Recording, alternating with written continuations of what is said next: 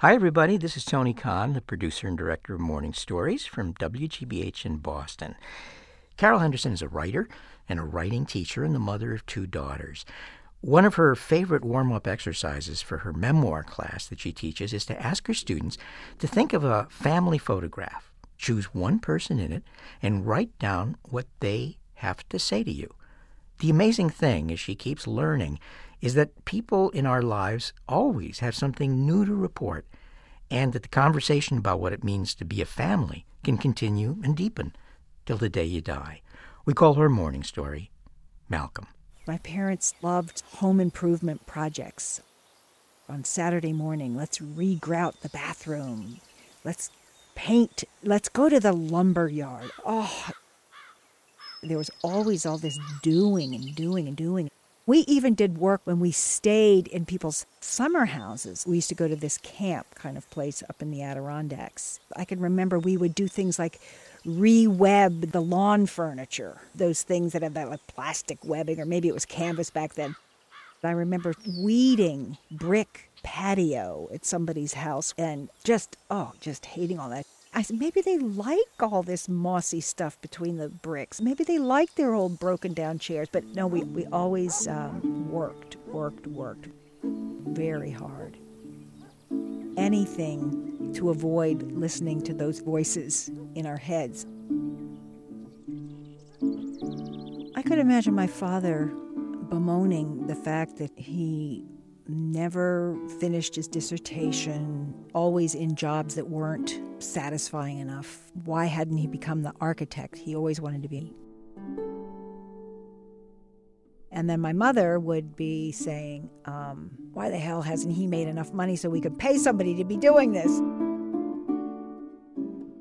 We always moved because my dad would change jobs or lose jobs or something would happen. And she would have a lot of social concerns. I remember when, we moved to Princeton, New Jersey, when I was seven, she painted the front hall inside and set out a little antique table with a silver tray for calling cards so that when the neighbors came, we would look as though we had a house.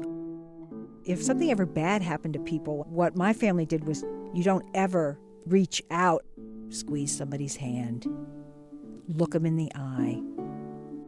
I'm just so sorry. We just couldn't do that. Everybody just, everything disappears.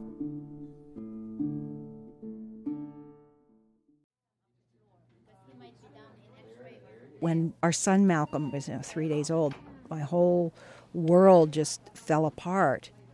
This problem showed up in his heart. When you get into that um, medical world, it's all about how do we we've got we've got to cure it.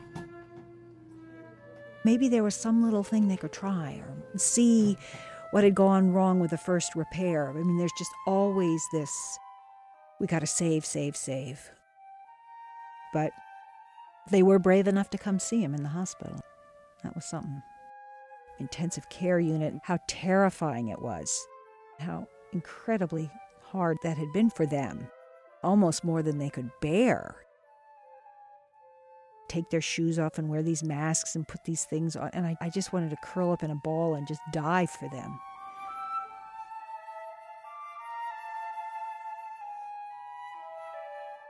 I remember my father broke down um, in front of one of the doctors and was ashamed. Just sort of held his hand and said, that's okay. People cry a lot around here. It's really okay.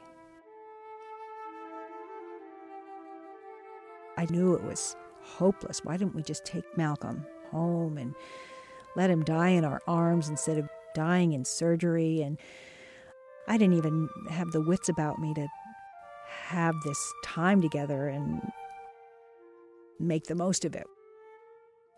I just didn't know any better. I did what I could do at the time.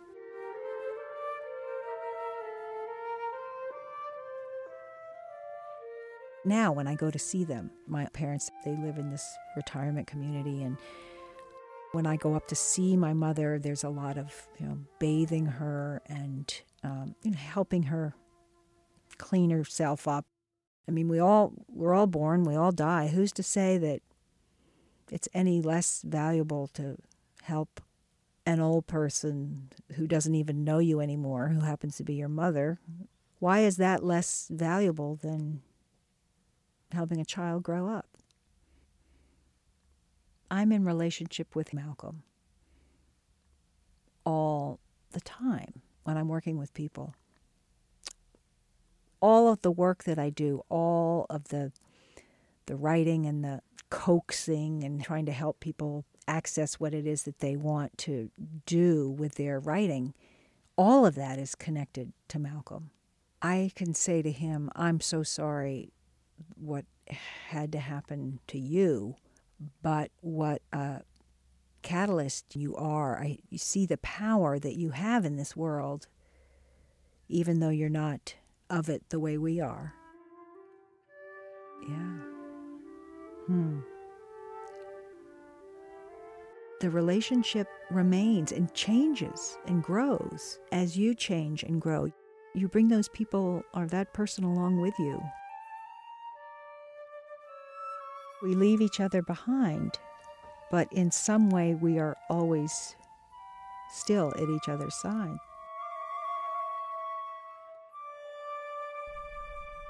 That was Carol Henderson with today's morning story, Malcolm.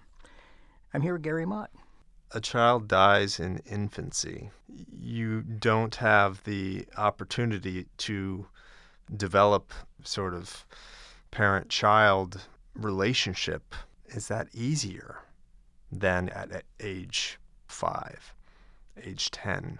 We can't figure out the meaning of our own life necessarily, but what Carol is saying to me is that the meaning of other people's lives is what you make of them. I take out of that story the opening sequence about work. That resonated. Yeah. Because I worked as a kid. Uh huh. I washed the car Yeah. every Saturday. Now, we lived in Texas. It never rained, Uh huh. it never snowed. Uh huh. The car was never dirty. So, what was the dirt you were cleaning off every week? I think it was dust. No, I meant in a more metaphorical sense. You're not going to get away that easy, Gary Mott. Uh, hmm, interesting. Um, we've been getting some wonderful mail, as always. We got a really nice telephone answering machine message the other day from one of our listeners and one of our storytellers, Ginny Mazer. Ginny, you may remember, told the story Losing My Hearing, and also asked us if we might be able to come up with transcripts for our show, which we've now been able to do. This is what she had to say. Tony, I just wanted to say hello and let you know how much I appreciate the morning story transcripts. I just got a new computer and rigged it up with a listening system directly to my hearing aids. Um, so I combine listening to the, the broadcast along with reading the transcript at the same time, which I didn't realize you could do.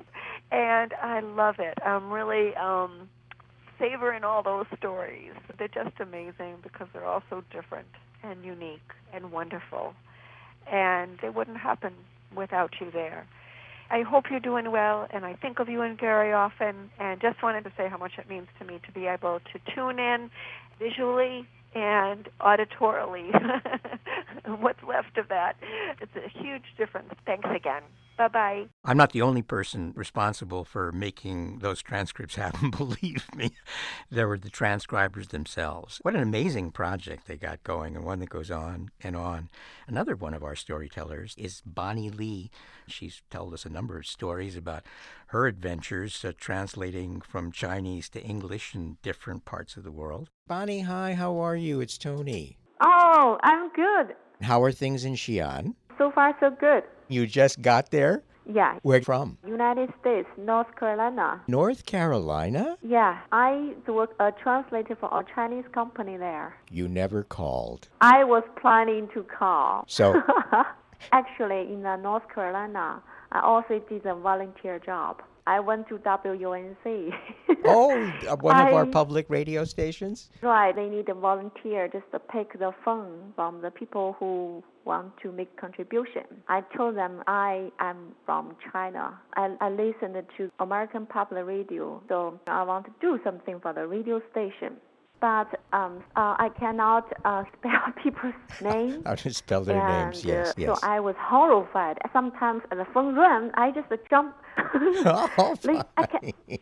what I did is not perfect. We have learned new listeners have been finding morning stories, and more than half come from guess where? China? China. I understand that most young people in China are open minded now. They want to learn more new things from outside of China. Chinese radio is too commercial, too much advertisements, and very awful shows there. Morning stories is totally, totally different. You know, unless we can raise money, we will have to end morning stories in another six podcasts. I cannot believe that. What a shame. People really need that. I got idea. Come to China. Uh, morning stories are perfect not only for young people, even for the older people. Even people don't know anything about English. If they, they read the Chinese one, they get inspired. Morning stories in Chinese. Right, right. Why not to try? And you could help us with that? Definitely. If you were to send us a mm-hmm. translation into Chinese of a story, morning story that you wanted to work on, maybe we could take that to a publisher here in the United States and Oh, it's brilliant. I, I can do that. I can. I really want to. I can do the translation. I send back to you. I will pick one. In fact, Bonnie did send a translation of My Little Purple Stapler. go to my little purple stapler, which is in the archive, and we will have Bonnie's Chinese uh, translation attached to that. Those of you who speak Chinese, check them out. Or if you have any other languages you'd like to bring to bear, Or any corrections. in fact, we keep on getting wonderful suggestions from our listeners to help us out. I'd like to read one of them. This comes from Liz Cooksey, whom you probably already know as the head of our transcription project and a great advisor for how we can keep this show going. She writes Tony, it strikes me that you might do something like this. At the end of this and every other podcast, have someone, if you're too shy yourself, come on with a brief message, something like this. And I quote If this story moved you in any way, we hope they move you to contribute something to keep morning stories alive. Go to your computer.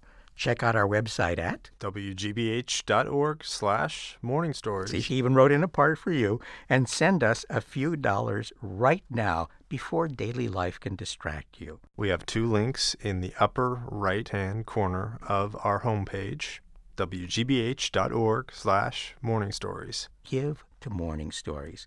Liz, I think I overcame my shyness. Please, folks, contribute whatever you can. $5, $10, $15, $25, 50 We really need it so that we can keep morning stories coming to you and keep our website thriving past the end of August. And we'll see you next podcast. Take care.